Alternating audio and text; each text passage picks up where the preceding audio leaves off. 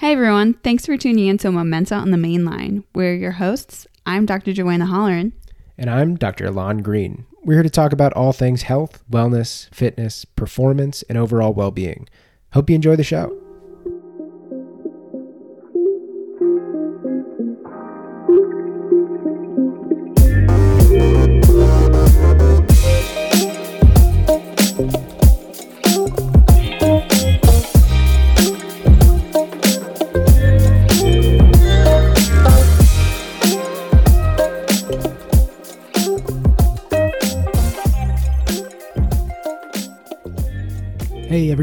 Everybody, here, and today I got to sit down with Rob Schimony. Rob is a PGA teaching professional from Lansdale, Pennsylvania, and he's in his third season as an instructor at the Philadelphia Cricket Club in Flourtown. He's studied under the mentorship of several top 100 teachers in the nation, including Claude Harmon III, Jack Lumpkin, and Justin Parsons. He's also a recent graduate of Coastal Carolina's PGA Golf Management Program. And as a result, he's had the opportunity to spend time with coaches throughout the East Coast as part of the university's internship program. These include both the Butch Harmon Golf School at the Floridian and the Sea Island Golf Performance Center. We got to discuss a lot of really interesting topics that I think will be extremely beneficial for our listeners who are golfers or those who work with golfers. Rob shared his ground up approach to working with golfers, tips for posture, stance, and other pre swing fundamentals. And we dove into performance aspects such as applications of the kinematic sequence, hip torso separation, common faults in footwork that lead to breakdowns up the kinetic chain, and even recommendations for how to go about seeking, you know, instruction with uh, a you know PGA professional. So I had a lot of fun chatting with him, and I hope you enjoy the episode. So let's get into it. All right, Rob, welcome to the show, man. I appreciate you taking the time. Uh, I was super excited to have you on, and I know we talked about this before we, you know, started recording. But um, one of the things that prompted me even reaching out to you in the first place was just the fact that I feel like as a healthcare provider, there's a lot of gaps in terms of uh, working with golfers, especially golfers in pain, in terms of getting back some of the technique specific stuff. And so I'm super excited to pick your brain on some of this stuff, and I appreciate you being here. Well, thanks for having me, Ilan. I appreciate yeah. it. I'm, uh, I'm looking forward to hopefully offering some some information on you know what your patients and you know, the golfers in general can look for in terms of you know ways to improve, whether it be technique or whether it has anything to do with their golf game in relation to your practice as well. So yeah. I'm looking forward to this. Cool. Well, so I know you know in, in the intro we touched a little bit about uh, about background and um, i know right before we started recording too we talked a little bit about like kind of your path into it and the program that you were at at coastal carolina so i first just to kind of start things off what got you on this path toward um, being like a golf teaching professional yeah so golf was never my main first sport growing up i actually grew up an ice hockey player um, and then eventually uh, as i grew up it became a passion of mine that overtook ice hockey and so uh, looking into career paths for golf, I saw that there's a university program uh, called PGA Golf Management that 19 colleges have throughout the country.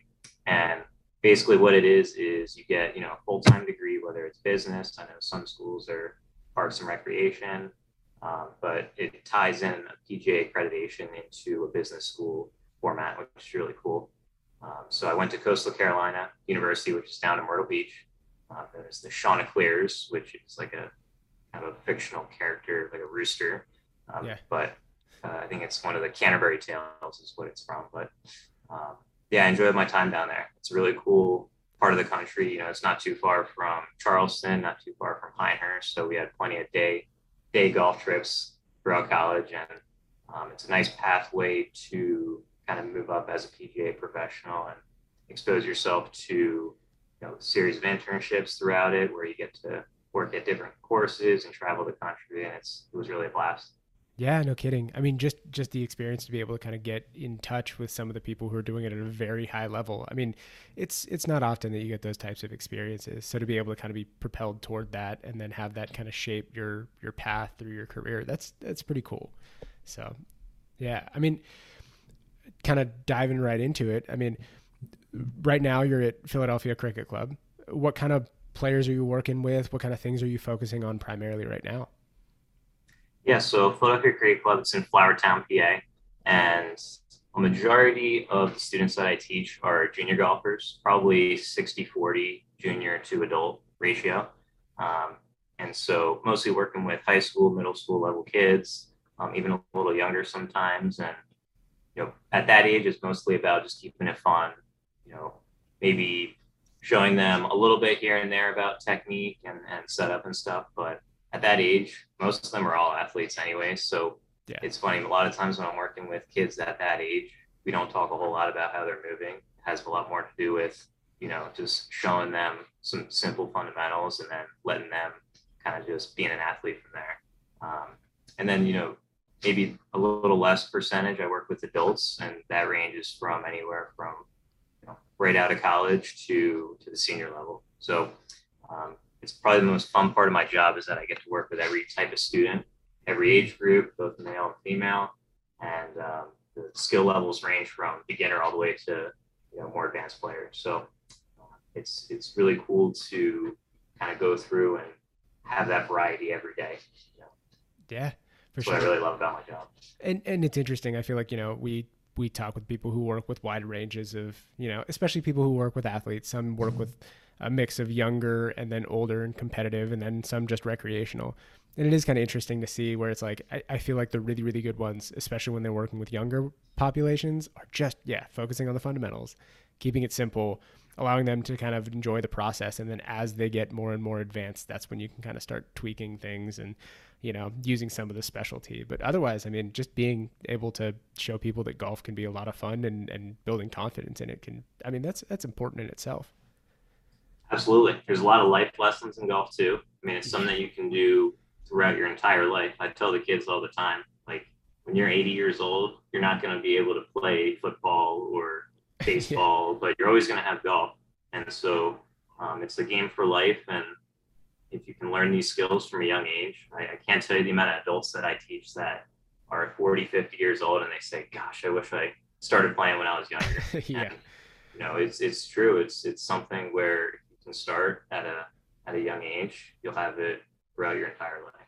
Yeah, no kidding. And in terms of life lessons, I feel like for whatever reason, I think the for lack of a better way to put it, I think the more exposure that we have to failure at an earlier rate, the more we're just kind of able to handle it. And golf is one of those sports where I mean, very few people are very good at it. The majority of us are like, you know, unless you're playing 100% of the time, you're going to be exposed to a lot of failure. And so being able to kind of like incorporate those things, build that mental toughness, it carries over to so many other parts of life. So that's pretty cool. Um, so I know we're, I have, we have a bunch of topics that we're going to talk about today. Um, I know we talked about it before, but we're going to kind of dive right in. I know we wanted today to kind of follow the same sort of path that a lot of your approach to teaching takes. And I think a good place to start off is with posture and stance. And so I know we can always relate it, especially for the audience listening to um, fitness and injury prevention. But in terms of just kind of like approaching setup, I mean, in my practice, I see a lot of people who I feel like their pain develops through, um, you know, abnormal postures and you know various stances that just kind of allow them to immediately go into positions and postures throughout their swing that end up contributing to their pain. So your approach of being able to do these like or look at pre-swing fundamentals helps to kind of negate some of those things helps to prevent injury. So can you talk a little bit about how you approach posture and stance and some of those pre-swing fundamentals? Absolutely. So um, a lot of the shadowing that i've done over the years a lot of top coaches i've noticed that setup is really so important to the swing you know? Um, a lot of times especially with good players but even for your average amateur. You know, when things aren't going well within your swing, it usually stems from something you're doing pre-swing.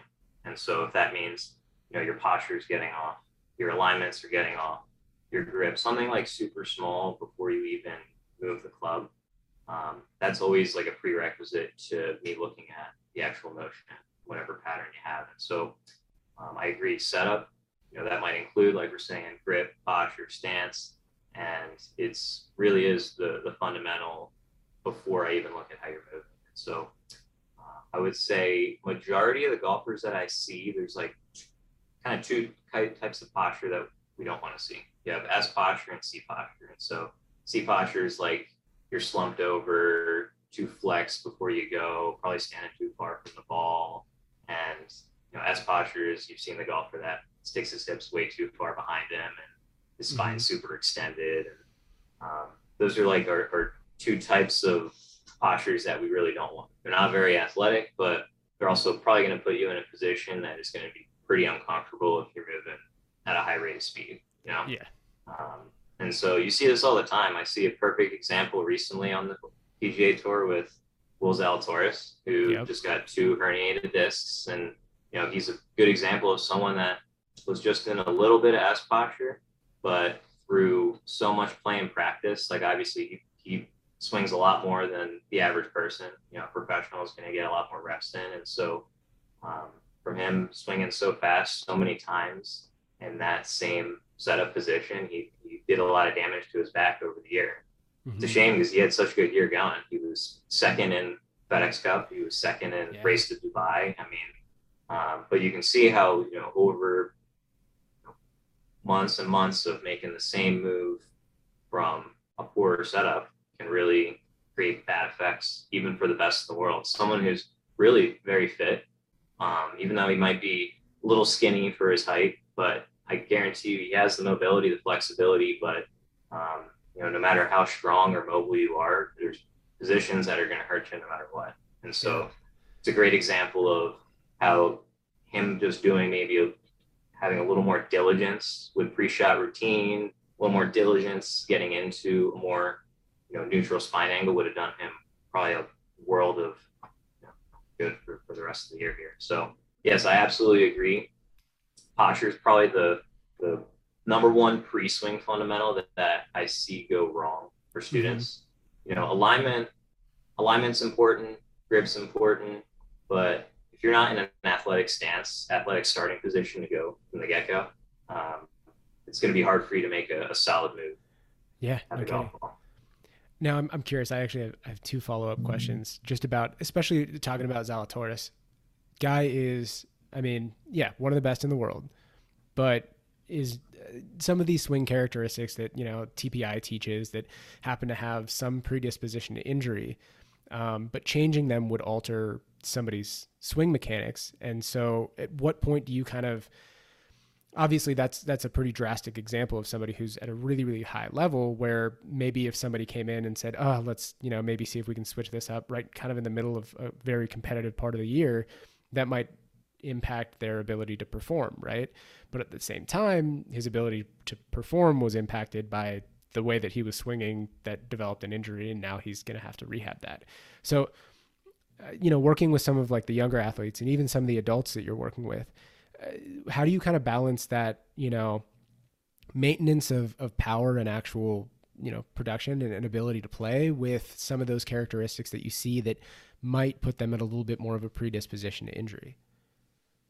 Absolutely. I mean, that that's a tough example with Zalatoris because he was playing so well. I it's, doubt he had anybody in his corner that wanted to say, "Hey, let's make a change right now." Right. I right. mean, he's an outlier. It, yeah. It, it, yeah. I mean, that's that's tough, and you know, if I do have a student that's hitting it really well, for example, let's say I have a high school junior I'm working with, or maybe a younger adult, 20s and 30s, and they're playing really well, but they don't quite have the perfect posture, you know, that's when we need to kind of feel around the bush and maybe make incremental adjustments, very minor adjustments first to try to get them back to what would be more optimal starting position for them. Um, because it is it is a tough thing when someone is playing well. You do still need to look out for longevity and, and are you going to do anything to your body here that might potentially pose hazard long term? I mean, mm-hmm. it doesn't matter how well you're playing if you're not going to be able to play again in a month because you're going to be hurt. Then yeah. I mean, that's that's not going to be very useful, you know. Yeah, um, it, I, I think so. Uh, sorry, continue. Yeah, I was I was just going to say, you know, that that's something where you can be a little more experimental with someone that's an amateur or somebody that's not playing golf for a living. Um, which I, I do wonder if there were discussions of that in Zalatoris' corner for sure. Yeah, tough tough to know and i think i mean you see it kind of like across the board in various different sports where there are certain things like uh I think one of the more prominent ones that comes to mind is uh, Robert Griffin III, who was the quarterback who had like a crazy knee valgus type, you know, thing during all of his jump mechanics, and everybody saw it, and they were like, well, you know, he might go on to tear his ACL because he has poor, you know, control of knee mechanics, and sure enough, there it was, but didn't stop him from getting drafted, didn't change anything because that that kind of spectrum of like insane talent level kind of trumps like you know short term changes that might help for longevity just because you don't want to pull away from that performance. So, yeah, definitely a tough call to make. Um, but at the same time, being able to identify some of those things and just kind of build on some of the fundamentals, especially while people are young and, you know, kind of still developing and building that foundation might be uh, the move, which is, I mean, you know, shameless plug why I think that what you're doing is so important because working with somebody like you, it allows an opportunity to be able to catch those things. Um, and speaking of, I know we were going to talk a little bit about um, the kinematic sequence, TPI type, you know, thing. I know you're probably a lot more familiar with some of the you know intricacies of that, but in terms of being able to evaluate some swing mechanics, um, can you talk a little bit about like how you use the kinematic sequence? Are you look, are you using that frequently for assessment in the golfers that you're using, and and if so, why is that important to check out? Yeah, absolutely. I mean, once I check off that box of a student has a good setup, you know, I can check off that looks good, their alignments are putting them in a position that they can still make a good move. That's when I'm going to move on from that pre-swing part we just talked about and then jump ahead to kind of more so how they're moving. And so that's when kinematic sequence is really important. And so understanding the way the body's supposed to function. You know, there's a lot of different moving parts in the golf swing and understanding where they should all be sometimes feels really complicated. But the golf swing, just like any other sport, has very similar sequences. I mean, I make analogies repeatedly throughout the day to, you know, whether I'm working with someone that's a tennis player, a boxer, baseball player. I mean, so any any sport really still has roots in these same fundamentals that I'm going to discuss here with kinematic sequence. And so um, sometimes making those connections for students makes it easier to understand. But basically, all the kinematic sequence is, is it's saying, you know, what parts of the body are moving at what time. And so, you know, in the golf swing, I always start from the ground up. I always talk about footwork first, and then, you know, that's going to change how other parts of the body move. And so, ideally, swing, we want to be using bigger muscles versus smaller muscles. I always tell my students, you know, bad players hit the ball with their hands, decent players hit the ball with their arms, and really good players hit the ball with their body. And you know what that means is the bigger muscles, the strongest parts of the body include, you know, the legs, the core, the back. And so, you know, if if you have somebody that's not using very much legs to hit the golf ball, they're probably not maximizing how far they could hit it, maybe even consistency with timing. You know, mm-hmm. it's really hard to time a lot of moving parts. And so frequently I'll see players where at impact they look very similar to how they started, kind of just facing the golf ball, using a lot of hands and arms and wrists to try to strike it versus really pushing off with their feet, using ground mechanics and springing with with legs first. And so we're talking about the order of your typical and proper kinematic sequence um, you know, a player will make move to the top of their swing where, you know, they have a little bit of hip turn, a little less shoulder turn. And from there, the legs are going to lead the way to impact. And so, um, footwork is really what I teach first. And it's funny, sometimes when a student has good footwork, the rest of the sequence just takes care of itself, where the legs win the race to impact. And then, you know, the trunk is second, hands and arms are third, and the club head is lagging behind last. And you know, it's really easy to get too mechanical and just try to talk about each part individually. Where if you can backdoor an entire swing fix with one root cause, whether that be working on footwork first and then everything else takes care of itself, um, it's a lot easier to you know make several changes without several thoughts. Some I say frequently. So it's funny, you know, when I anytime I'd watch, I spent a lot of time with Claude Harmon III down in Florida, and um, he kind of had a similar approach to teaching where I, have kind of adopted what he's done, where you know he starts with a setup and then he works on impact. But when he's working on impact, it's it's really from the ground up. You're working on you know, what's the lower body doing first? If that is functioning well, then you can move on to the next part of the chain, whether that be upper torso and head. If that looks good, you can move on to hands and arms. And then lastly, you know, you'll see what the club's doing. Everything checks out. That's why anytime I'd watch a tour pro or some really high level players take lessons with some of these top coaches, there's very little being discussed about, you know, what what their body's actually doing. For them, they move so well that it's a lot of just hand and arm adjustments or even just club face adjustments. And so that's why I always enjoyed watching, you know, higher handicappers take take lessons with these coaches because you really got to see a lot of this talking about kinematic sequence and, and really using bigger muscles like we're saying. So I think that's a huge concept, but there's so much there that if you're just trying to make these analogies to other sports, when you make a forehand in tennis, you don't think about the sequence. You just right. do it. When you throw a baseball, everybody does it properly. And so, mm-hmm. you know, it, it's making these analogies and I'll, I'll take videos of students doing, I, I, have all, all the different tools for other sports. I have footballs in my shed where I do my teaching and I have baseballs and bats and I'll take videos of them saying, Hey, show me how you swing a baseball bat. And they do it. And then for some reason, when they get a golf club in their hands, it feels very different. And yeah. the reason for that is, I mean, golf's a very asymmetrical sport. You know, your body's facing 90 degrees from where your target is. The body's bent and tilted in a much different way from these other sports. And, you know, it just, it feels very different being static, hitting a ball off the ground versus, you know, a lot of these other activities. You're moving around, you're in motion constantly. Um, and I think sometimes that, that static feel can make people feel a little awkward and lose a little bit of their natural athleticism at yeah. times. It's so it's less uh, action or reactionary, right? You're kind of yeah, standing still. The ball is still, and there's a lot to kind of focus on in one moment versus just kind of having that quick reaction to it. Absolutely, and so you know the the another important conversation that ties into this you had mentioned before, like like hip and torso separation, and how does that work into all this? Um, you know, something I find myself frequently talking about in the golf swing when I have someone that has a solid setup in front of me. Uh, they make a good backswing. They get to the top of their backswing. They're in a great spot. They kind of get stuck and they don't know where to go from there. And so that's often in transition, as we call it. The transition of the golf swing is from your backstroke to your forward stroke. Mm-hmm. And, you know, tying in this idea of separation, you know, you have somebody where they turn their hips more than their shoulders. They get to the top of their swing. They look really, really good. And people don't understand that your momentum, lower body momentum, has to go forward before the club reaches the top of the swing. Yeah.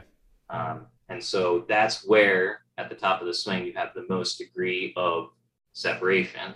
Separation meaning your hips and your upper trunk are moving in two different directions. And so I know probably a lot of your work is you know, showing patients how they can maximize separation and, you know, retain mobility and strength while they make these athletic moves, whatever sport they're doing it with. Uh, and so, you know, the the sequence here, kinematic sequence, we're talking about you know, lower body, your footwork starts to move to your left side for righty before the club starts down. That seems really early for most people. Mm-hmm. And I think it's just, again, going back to the sport feeling a little asymmetrical, you're starting static, reactionary. Um, I think that that's a concept that most people, when I first showed to them, can't really wrap their head around it at first, but through practice and you know showing them how they can build that into their swing, um, they start to get it sooner rather than later. Mm-hmm. And I, I think, uh, kind of going back to well, I, think I think hip torso separation and a lot of like the footwork and, and position of the lower body like during stance. I think the majority of the work that I do with patients who have low back pain stemming from golf is pretty much right around that. And so it's I think the challenging part for me as a practitioner is the fact that I am not a golf teaching professional. and so in terms of like, you know, finding the line between getting them to be in good positions and activate things at the right time versus being able to provide them swing specific cues is a very difficult line to, you know, uh, make sure that I don't necessarily cross. So I, I guess uh, kind of like a long question, but especially for you know any of the the healthcare professionals who are listening to this too.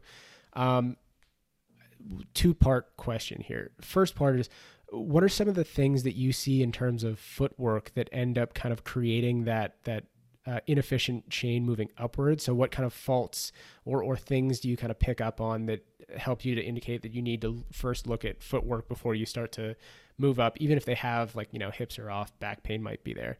Um, and then we'll dive into the second part. But the second part is just kind of like how uh, like when do you think that it would be worth being able to refer that person to a teaching professional for more of like instruction for that type of thing? Um, and you know where kind of falls within the realm of of movement healthcare professional versus technique specific coach if that makes sense? Yeah so so for the first part there where do i typically see footwork go wrong and at what point in the sequence do i see a breakdown? Mm-hmm. um, usually it's it's near transition I see a lot of people typically make pretty solid backswings once they're in a good setup. Yeah. Um, occasionally, you'll see a player sway off the ball and have a lot of lateral movement. Um, and so I would say where I see the footwork go wrong, I see sometimes people putting too much pressure on the outsides of their feet. You know, the pinky toe is the weakest yep. toe. And so really channeling pressure into the inner ball of the foot underneath the big toe to be more specific um, you know, that's a stronger part that you can use as leverage to push back and forth for both feet. And so I really teach trying to stay on that inner part of the foot. And you'd be surprised when somebody's swaying and you do that, they don't sway anymore. And so that's kind of the domino effect, for example, like right there. Um, that's the first, probably the first most common thing I see. Um, it's kind of rare, but it happens where I do see players that have too much like toe to heel movement going on. Yeah. I mean, ideally, we don't want we don't want a lot of east west. You don't want a, a ton of north south, and so you want to keep it pretty central. Again, on the balls of your feet. You know, you're never going to hit a jumper in basketball off your heels. So there's really not a lot of points in the golf swing that you should be very far back on your heels. You know, mm-hmm. you know, some teachers are going to coach the footwork transitions toe to heel a little bit, but it doesn't stray that far off of the balls of the feet you know, give or take, there's a range as with anything, but um, you never want to be totally out on top of your tips of your toes. You never want to be all the way on the back of your heels, mm-hmm. and then vice versa, inside outside. I think it's a lot better to stay a little more towards the inside, if anything. Um, so like channeling where the pressure is actually going in your feet, but then also, like I alluded to, allowing the pressure to move forward or righty to your left side at the correct time. And so it's funny that means well not well before but before the downswing starts. You know when i'm down at the floridian it's called down in, in jupiter they have these swing catalyst pressure plates which yep. they actually they have them for for several other sports including baseball too. But i'd go on these and i'd look up the different players that are practicing there you know, whether it be like ian poulter brooks koepka ricky fowler and i'd look at some of their footwork on the computer and you can see exactly where the pressure is in their feet at what parts of the swing and when is their momentum changing direction. And that change of direction is well before the club changes direction you know? And we're talking about that's a whole chain of events. And you have the lower body that feeds the first part of the chain and the club is the last part of the chain. That's where some people just get lost looking on that other end of the chain instead of looking at what what the core you know cause effect relationship is. Right. Yeah. And, and, it makes a lot of sense. And, and just to kind of like tie it back in terms of pressure through the feet one of the reasons that's just to kind of summarize it one of the reasons that's most important is because if you're essentially you know too far outside you're not putting as much force through the ground which means that force isn't translated through the body and then in through the club head. Same kind of thing if a foot isn't necessarily stable if you kind of start to glide a little bit too far out or you know sink back towards the heels a little bit you also lose a little bit of force through, can't produce as much rotation, not enough power, and it also changes position, so your accuracy goes down. Um, and accuracy is is hard enough in golf uh, in general for for some of us uh, amateurs. But um, anyway, so yeah, I mean, in terms of being able to like optimize some of those things, sometimes just like you said, proper cueing to kind of feel pressure in the right places on the feet can fix it. Um, in terms of, you know, like I, I think kind of going back to the second part in terms of when to kind of get somebody in, and we can talk a little bit about this later too.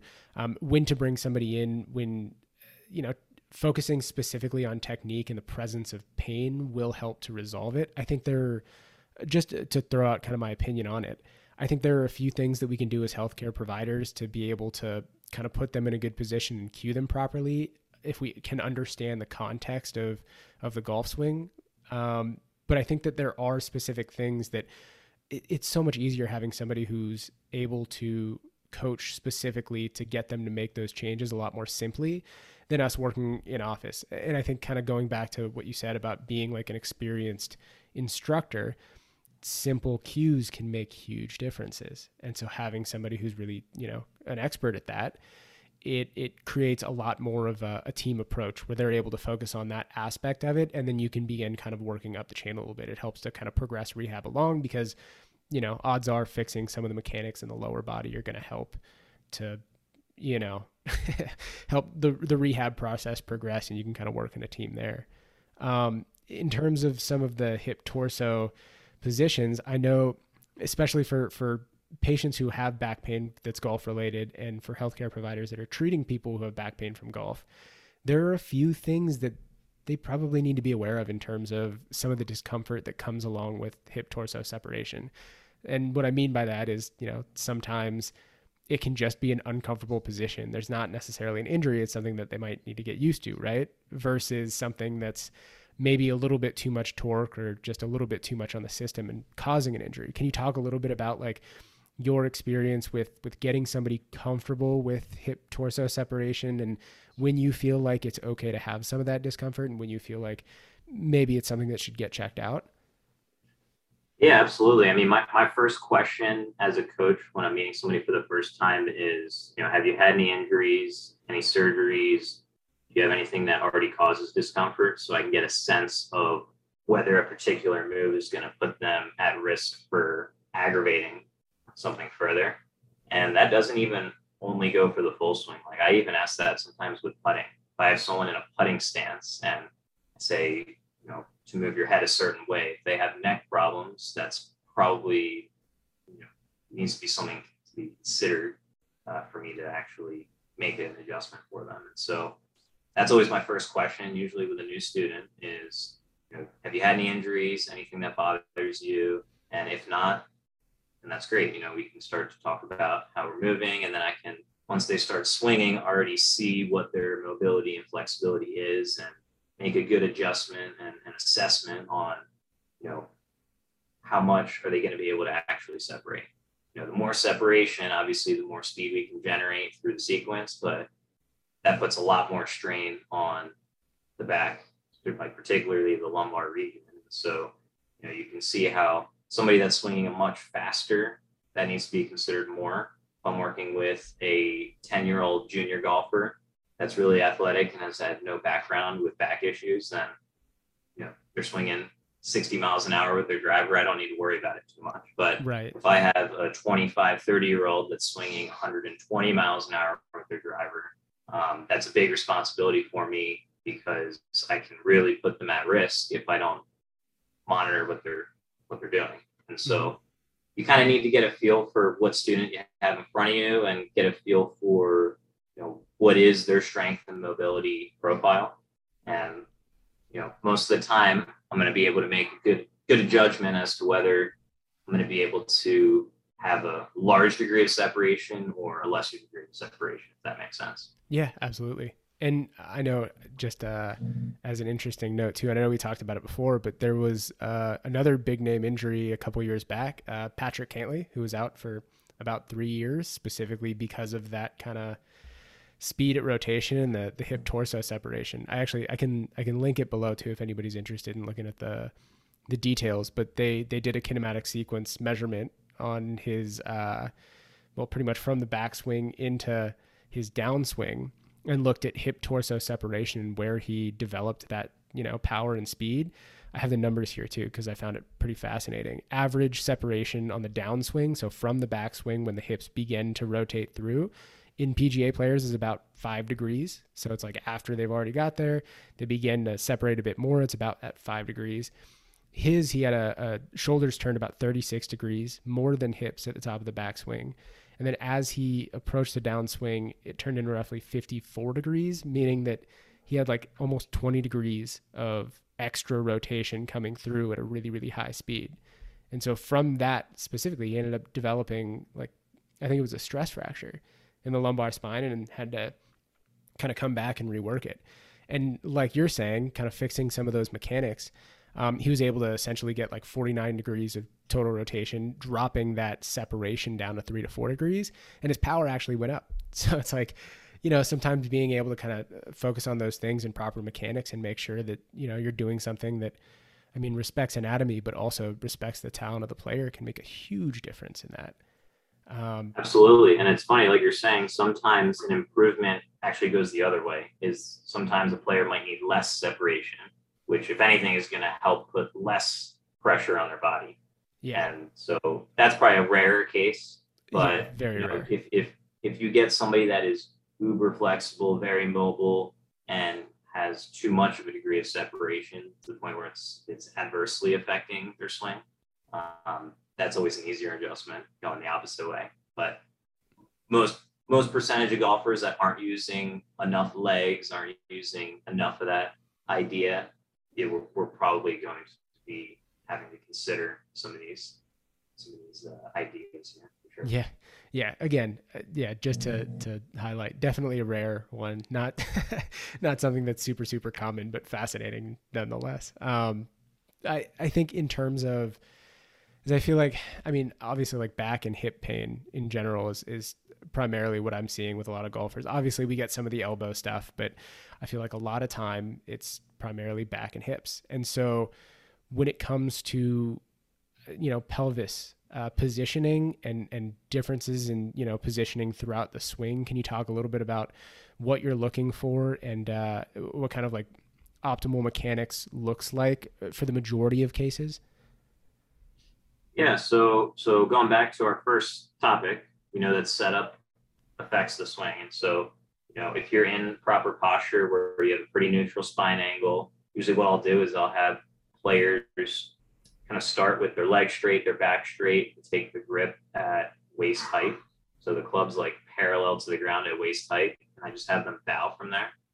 And when they bow and just have the club reach the ground from, from that starting position, usually puts them in about like their upper body's probably bending 45 degrees.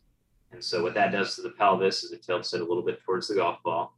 And then when you make a backswing, you know, your right hip is higher than your left hip on the through swing. You get to impact, your left hip is higher than your right hip for, for a righty golfer. And so what that's doing is, you know, the pelvis is tilted in a way that it's hopefully not going to be putting too much strain on the back if you are in good posture. Um, but you're right. I mean, other than back pain, other than back and hip pain, there's really not a whole lot of cases that I see with other parts of the body going wrong. I mean, occasionally you get golfer elbow, tennis elbow. Um, sometimes you'll see some knee problems if someone has some interesting action going on with lower body, mm-hmm. but very rare that you have anything outside the back of the hips. Yeah, yeah, pretty much. And so I guess in terms of uh, some of the assessments, out of curiosity, how often do you find yourself kind of doing some of like the the physical assessments in terms of like looking at some of the range of motion or is it something that you kind of use as like a like in your back pocket when something doesn't quite look right to be able to evaluate some mobility or or ability to stay stable in certain things? Usually a back pocket ordeal. I mean i i probably guilty of not doing that enough. I mean tpi teaches that it's like the first thing you should do.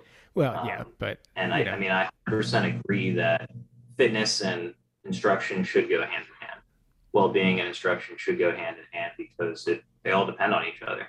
And so that's why I feel like there there should be something where there's a communication stream between somebody's trainer, somebody's doctor, and their their coaches because they all rely on one another.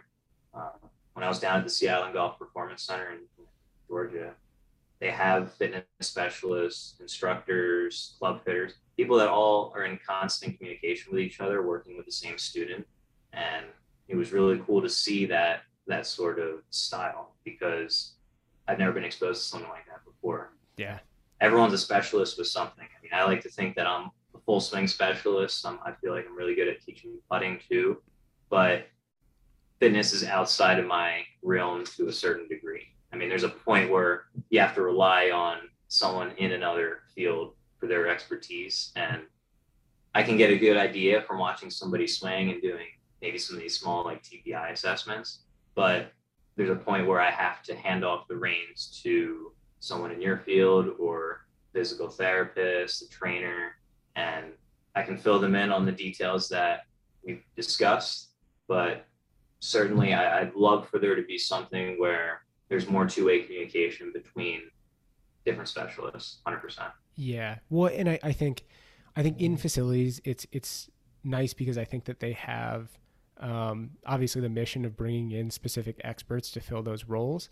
But then when you're out kind of on your own um, or you know like part of a facility that doesn't have that in house it's kind of i mean it's it's our responsibility to be able to get out and make those connections. And so I think part of that, and and part of honestly what I hope this podcast helps to do is uh, show that it's important to be able to go out and learn more about what those other experts actually do.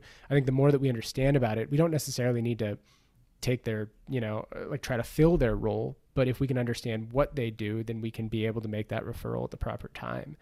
And I think that you know, not only is like having an understanding of what they do important to be able to make the referral, but it also helps to inform what we do within our own roles. And so having that open line of communication and finding people within your community, it just helps to kind of establish that team and essentially create that, you know, quote unquote in-house team, even though you may not have it directly accessible at, at your office or facility or whatever it is.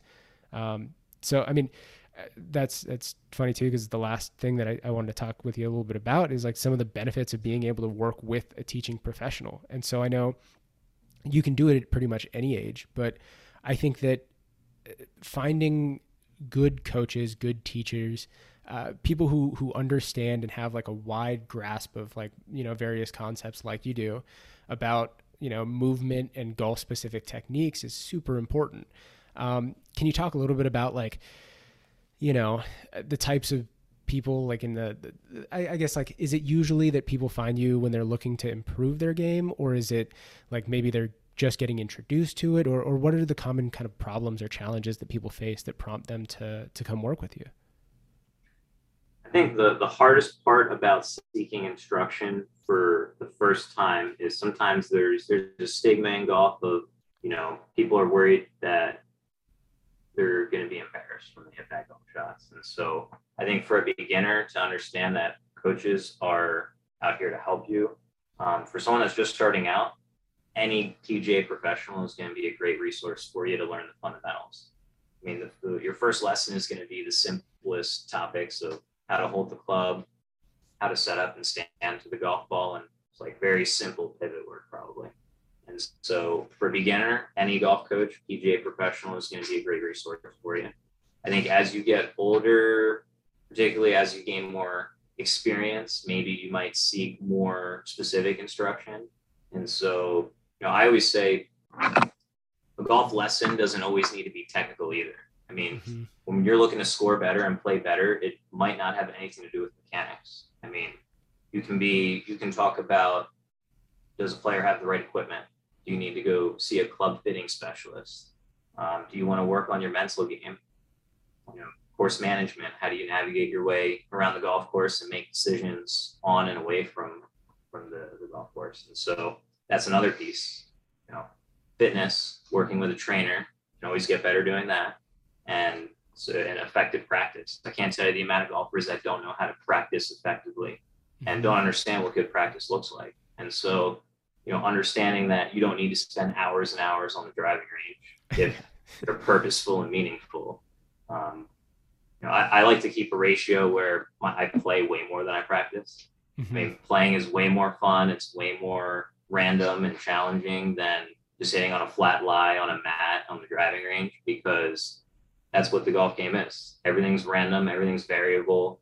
And so if you just stand with your eight iron and hit 108 irons to the same target on the driving range over and over again and then do the same thing with a driver like that could be useful if you're focused and working on one thing but if you're not and you're in as i tell the juniors uh, zombie mode sometimes mm-hmm. you'll just you know, kind of get stuck in, in a place where you're, you're probably not doing much to help yourself. Mm-hmm. And so understanding how to effectively practice could be another lesson. And there's a lot more ways to get better aside from technique. Yeah, absolutely. Yeah.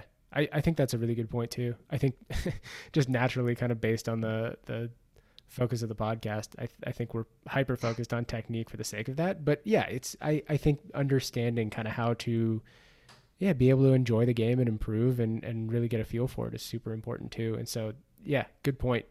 Teaching doesn't always have to be specific to technique as much as all the other factors at play. Um, in terms of, but starting out, but starting out, it's probably going to be that. I mean, as you become intermediate and advanced, you might stray off off course and then go do a club fitting session. You know, maybe go see a, a TPI trainer. Um, have lessons where they're more focused aside from mechanics. But when you're starting out, you're just looking to get involved in the game and, and get to a point where you're confident and comfortable with yourself. It's probably just going to be these simple fundamentals that we've kind of discussed earlier. 100%. Yeah. Um, so in terms of being able to find obviously we'll dive into the end to some of the details on on where you're at and how people can find you and everything but if somebody's out of the area and looking to connect with a teaching professional or um, you know, if they're like a healthcare provider like myself and they're looking to kind of like meet people, are there certain things that they should be looking for, certifications, backgrounds, anything that would highlight somebody as like a, a cut above? I would say any any PGA professional in your area, you can call golf courses, whether they're private or public, even a private course. A lot of times, instructors will sponsor you and bring you in. You can take a, a lesson at a private course could be at a public facility or like even a resort if you're near a resort. Um, and so I would say just look for PGA professionals.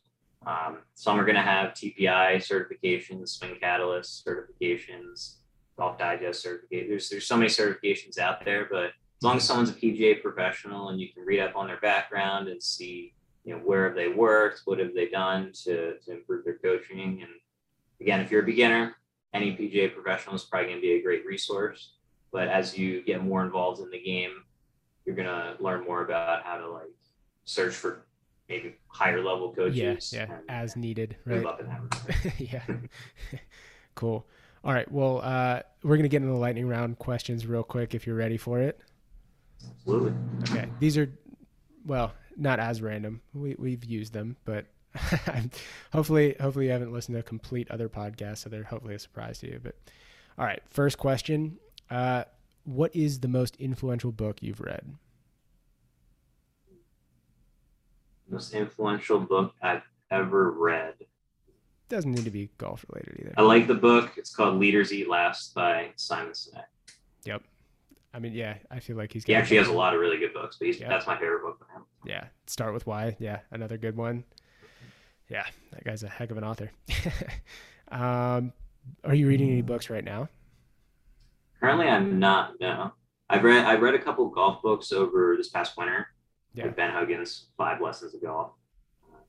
Which, by the way, actually, that's another great way to learn stuff about the game. Is look at our founding fathers, Ben Hogan. Mm-hmm. Uh, there's plenty of books from that era that are just knowledge gold, and yeah. looking into those would be really worthwhile for anyone to get better at the game, or just even just as entertainment to you know, read about what were golfers talking about in the 50s and 60s and 70s and yeah. some of it hasn't changed i mean a lot of the fundamentals haven't changed there's been other things that have been discussed more recently more in depth but at the end of the day what really good golfers were doing in the early 1900s is no different than what they're doing today yeah, pretty much. We just have more technology to further analyze, but it's pretty much and to, and to validate with measurement. Yes, but yeah, yeah of course. Yeah, yeah, I yeah, yeah, the truths stay the truth. Um, all right. If you could have any meal delivered to your door tonight from anywhere in the world, what would it be? Probably a New Haven style pizza from either Modern or Sally's. All right. I feel like it's always pizza. pizza from Italy or pizza from like yeah somewhere specific or like sushi from Japan or something. But all right, um, last one. If you could go back in time and give advice to a younger version of yourself, what piece of advice would you give? I would probably have talked to my five or six year old self that was skating on the ice rink and say, "Hey, you want to give this a try?" and a seven iron. That's probably what I would have done. Yeah. Because I didn't start golf. I didn't start golf until I was about twelve. yeah. Um, and so I think, I mean, I, I loved playing ice hockey. I still skate a little bit too. And Mhm. ice hockey is, is one of my favorite sports other than you know, golf and tennis. Um, but yeah, probably would have asked myself from a younger age to just give it a shot. Yeah. No pressure though. Curious, what what got you to play when you uh, when you turned twelve? It was actually my um, my hatred for the game of baseball, which is kind of interesting. So um, I played baseball growing up, and my parents said I had to play a sport in spring.